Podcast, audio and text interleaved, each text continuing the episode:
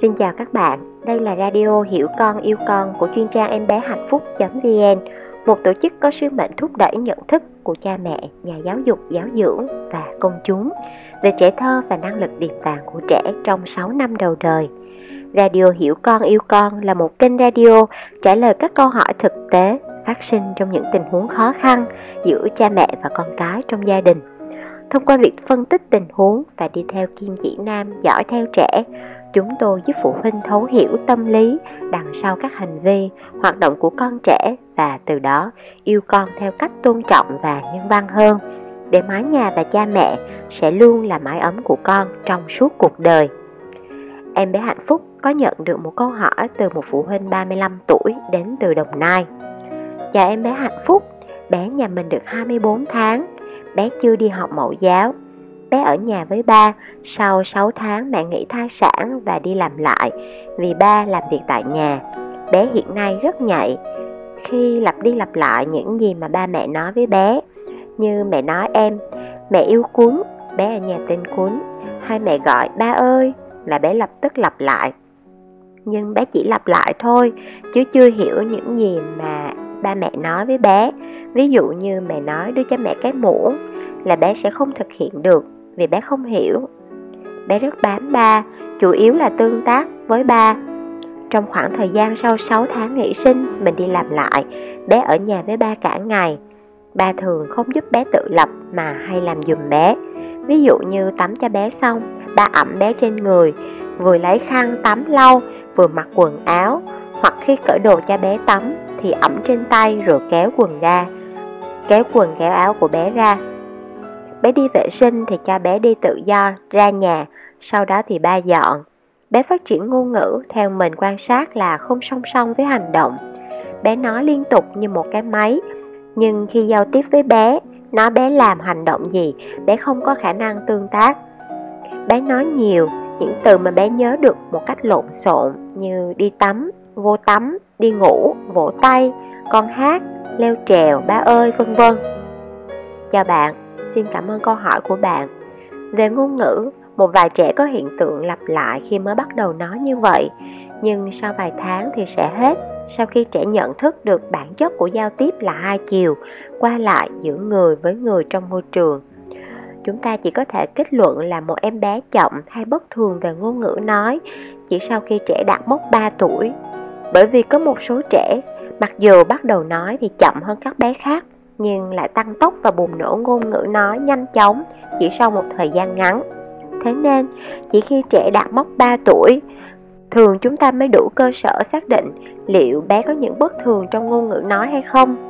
Nếu như trẻ sinh ra và lớn lên trong các gia đình song ngữ thì chúng ta lại cần phải đợi thêm 6 tháng nữa.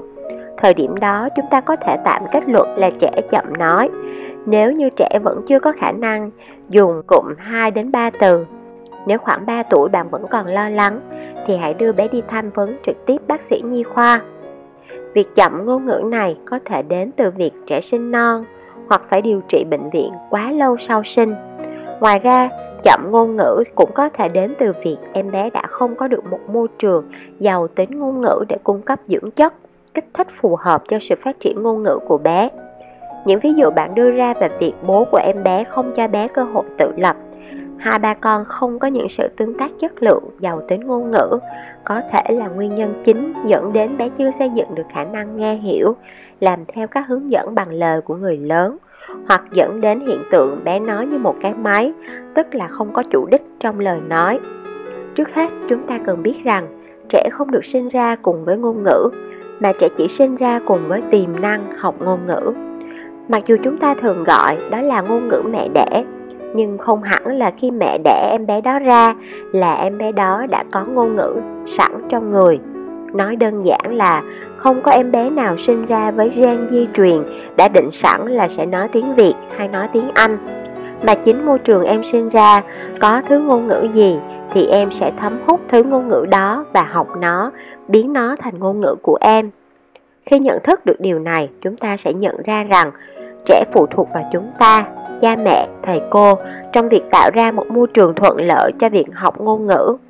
Nếu như ba mẹ chủ đích tạo ra và cho trẻ tiếp xúc với một môi trường giàu tính ngôn ngữ, thì trẻ có được những kích thích ngôn ngữ chất lượng và có được những điều kiện tối ưu để phát huy tiềm năng ngôn ngữ của mình. Vậy ở môi trường gia đình, ba mẹ có thể làm gì để cải thiện chất lượng của môi trường ngôn ngữ mà trẻ tiếp xúc? Em bé hạnh phúc xin đưa ra một số hướng dẫn thực tế và cụ thể như sau. Điều đầu tiên, luôn phản hồi các nỗ lực giao tiếp của trẻ, cho dù đó là giao tiếp lời nói hay phi lời nói. Qua đó chúng ta thể hiện niềm ham muốn được giao tiếp với trẻ, muốn được lắng nghe thông điệp, câu chuyện của trẻ.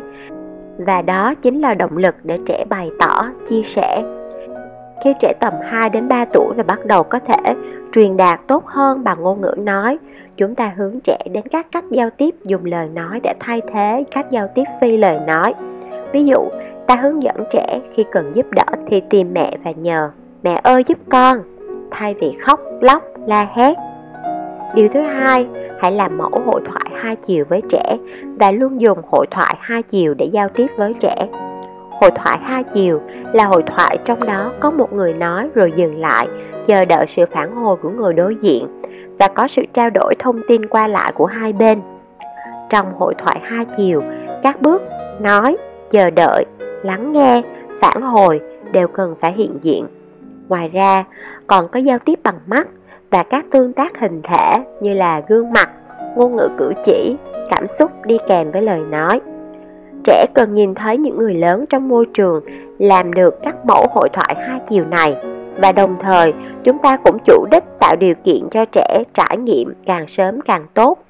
Thậm chí, những em bé chỉ mới 2-3 tháng tuổi đã có thể tham gia vào các giao tiếp hai chiều này. Khi bế ẩm trẻ sơ sinh trên tay và trò chuyện, hãy chủ đích chờ đợi những âm ú ớ, bập bẹ của bé xen giữa những đoạn mà bạn nói cho trẻ nghe. Bởi vì những lúc trẻ bập bẹ đó chính là sự thể hiện của những ham muốn giao tiếp của trẻ và là những trải nghiệm đầu tiên của giao tiếp hai chiều. Khi trẻ lớn lên, rất quan trọng là chúng ta cần hạ thấp người ngang tầm với trẻ bất kỳ khi nào có thể. Việc hạ thấp người sẽ giúp cho trẻ nhìn thấy được hệ thống phát âm và cảm xúc trên gương mặt của ta khi nói. Nhờ vậy, trẻ sẽ thấm hút được cách phát âm chính xác và những biểu lộ cảm xúc đi kèm với lời nói của chúng ta. Điều thứ ba, miêu tả các bước các hành động của quy trình chăm sóc trẻ như thay tả, tắm rửa, ăn dặm, vân vân. Thông thường những quy trình chăm sóc thể chất này thường được thực hiện qua loa, nhanh gọn cho xong, nhưng điều đó không mang lại bất kỳ lợi ích gì cho trẻ. Nếu chúng ta có thể thực hiện các quy trình này với tâm thế làm cùng trẻ thì trẻ sẽ nhận được vô cùng nhiều lợi ích từ các hoạt động thể chất này. Trong mỗi quy trình, mỗi bước cần được thực hiện chậm rãi cùng với lời thông báo trước khi làm. Những lời thông báo hoặc những lời hướng dẫn, mệnh lệnh cụ thể sẽ giúp trẻ nhận thức được điều gì đang diễn ra và kết nối được với những trải nghiệm đang có với thứ ngôn ngữ mình dùng để gọi tên, mô tả nó. Ví dụ, ta thông báo với con Quần con ướt rồi, nhìn nè con sờ thử đi Sờ, ướt, ướt rồi Đi thay nào Lại đây mẹ giúp con tại chỗ thay quần, hướng dẫn bé từng bước. Con đứng dậy nha. Đây là lưng quần, mẹ cầm bên này, con cầm bên kia. Tuột lưng quần xuống nào. Quần xuống dưới chân nè. Rồi bây giờ con ngồi xuống ghế nha. Mẹ giữ lưng quần, kéo chân bên này ra. Chân ra khỏi quần rồi. Với cách này, trẻ sẽ kết nối được để tập trung vào các hoạt động. Trẻ vừa tham gia để càng ngày càng độc lập và quan trọng hơn Nhờ ngôn ngữ mà người chăm sóc chủ đích sử dụng, trẻ nhận thức tốt hơn về các hành động, các bước của quy trình và học được các từ vựng, mẫu câu, mẫu hội thoại liên quan đến bối cảnh mà trẻ đang trải qua. Cách này bạn có thể bắt đầu ngay từ lúc trẻ được sinh ra và kéo dài cho đến khi trẻ một tuổi rưỡi đến 2 tuổi. Điều thứ tư, gọi tên các vật, các sự việc mà trẻ đang tiếp xúc, đang trải nghiệm, lặp đi lặp lại vài lần trẻ học được rất nhiều từ vựng từ những vật thật, tình huống thật trong gia đình. Ví dụ, các đồ dùng trong nhà bếp, các đồ nội thất, rau củ quả trong tủ lạnh, vân vân. Khi trẻ đang sờ nắm, nếm, ngửi, trải nghiệm, khám phá các đồ vật này, đó là lúc tốt nhất để trao tên gọi của đồ vật đó cho trẻ. Ví dụ, bạn có thể mang trẻ đi siêu thị, khi lựa rau củ quả, hãy để trẻ cầm nắm, ngửi mùi chúng. Ta đưa cho bé một quả chanh. Đây là quả chanh, con cầm quả chanh đi. Con ngửi mùi quả chanh đi. Quả chanh này thơm mát quá nhỉ? Hoặc ở gia đình, trong các sinh hoạt, hãy chủ đích dán nhãn gọi tên. Đây là cái ly sứ. Mẹ sẽ rót nước vào ly sứ cho em nhé. Em cầm ly sứ đi. Em đặt lại ly sứ ở đây nè.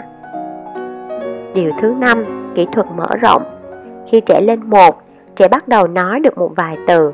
Khi trẻ chỉ cho chúng ta một điều gì đó và gọi tên, chúng ta phản hồi trẻ bằng cách mở rộng hội thoại xung quanh từ khóa mà trẻ đã trao. Ví dụ, trẻ chỉ vào con chó bên đường và nói chó. Chúng ta ghi nhận và phản hồi. À, em thấy con chó à? Ừ, ông cụ đang dắt con chó đi dạo. Con chó đang vẫy đuôi kìa. Con chó sủa gâu gâu. Hoặc là xe. Đúng rồi, xe hơi đang chạy trên đường đó. Nhờ sự mở rộng mà trẻ không chỉ biết được từ khóa mà trẻ còn thấy cách chúng ta sử dụng từ khóa trong một câu, sắp xếp câu theo thứ tự hợp lý để mô tả tình huống đang diễn ra. Điều thứ sáu, khi trẻ nói sai từ hoặc sai ngữ pháp, sai phát âm, đơn thuần hãy nói lại theo cách đúng. Khi đối diện với các lỗi sai ở trẻ, tránh tuyệt đối việc cười nhạo, chế giễu trẻ. Bởi vì trẻ chỉ nói khi trẻ nhìn thấy rằng lời nói của trẻ được ai đó đón chờ và lắng nghe. Chúng ta giúp trẻ học được cách nói đúng bằng việc nói lại theo cách đúng để làm mẫu thêm cho trẻ một vài lần. Ví dụ, khi trẻ nhìn vào một con mèo và gọi chó chó, ta chỉ đơn giản là hồi đáp trẻ À, con đang nhìn thấy một con vật, nó là con mèo, mèo, mèo. Hoặc khi trẻ nói khát ly, ta trả lời Ý con là con đang khát đúng không? Con khát, mẹ lấy ly nước giúp con. Điều thứ bảy, đa dạng các hoạt động ngôn ngữ trong gia đình. Trẻ nên được trải nghiệm và tham gia vào đa dạng các hoạt động ngôn ngữ như hát, đọc thơ, đọc sách, kể chuyện, chơi các trò chơi với về, đồng dao, vân vân. Những hoạt động này nuôi dưỡng tình yêu của trẻ với các hoạt động nghệ thuật, sử dụng ngôn ngữ, đồng thời giúp trẻ thu lượm được nhiều từ vựng mới, mẫu câu mới mà có thể trẻ hiếm khi gặp trong ngôn ngữ nói thường ngày của gia đình. Bạn có thể nghe thêm radio số 14, 15 để có thêm các hướng dẫn cụ thể về việc chọn sách phù hợp với tâm lý của trẻ và xây dựng môi trường nuôi dưỡng tình yêu với việc đọc sách. Với 7 hướng dẫn cụ thể này, chúng tôi hy vọng giúp các bạn hình dung được cụ thể những điều cần làm để nuôi dưỡng ngôn ngữ nói của trẻ. Và điều quan trọng là những giải pháp này không chỉ giúp làm giàu tính ngôn ngữ của môi trường mà còn tạo cơ hội cho trẻ có những khía cạnh phát triển khác như là sự độc lập, lòng tự trọng, sự tự tin, cảm xúc, nhận thức, vân vân. Em bé hạnh phúc xin kết thúc radio số này tại đây. Nếu bạn có những bối rối và thắc mắc với con trẻ trong gia đình, hãy email chia sẻ với chúng tôi qua địa chỉ em bé hạnh phúc vn gmail.com Các bạn cũng có thể truy cập vào website em bé hạnh phúc.vn để tìm kiếm các bài viết, đi theo triết lý, giỏi theo trẻ, để tìm hiểu về sự phát triển của trẻ thơ trong giai đoạn xây dựng nền tảng nhân cách trong 6 năm đầu đời. Tạm biệt và hẹn gặp lại các bạn vào radio tiếp theo.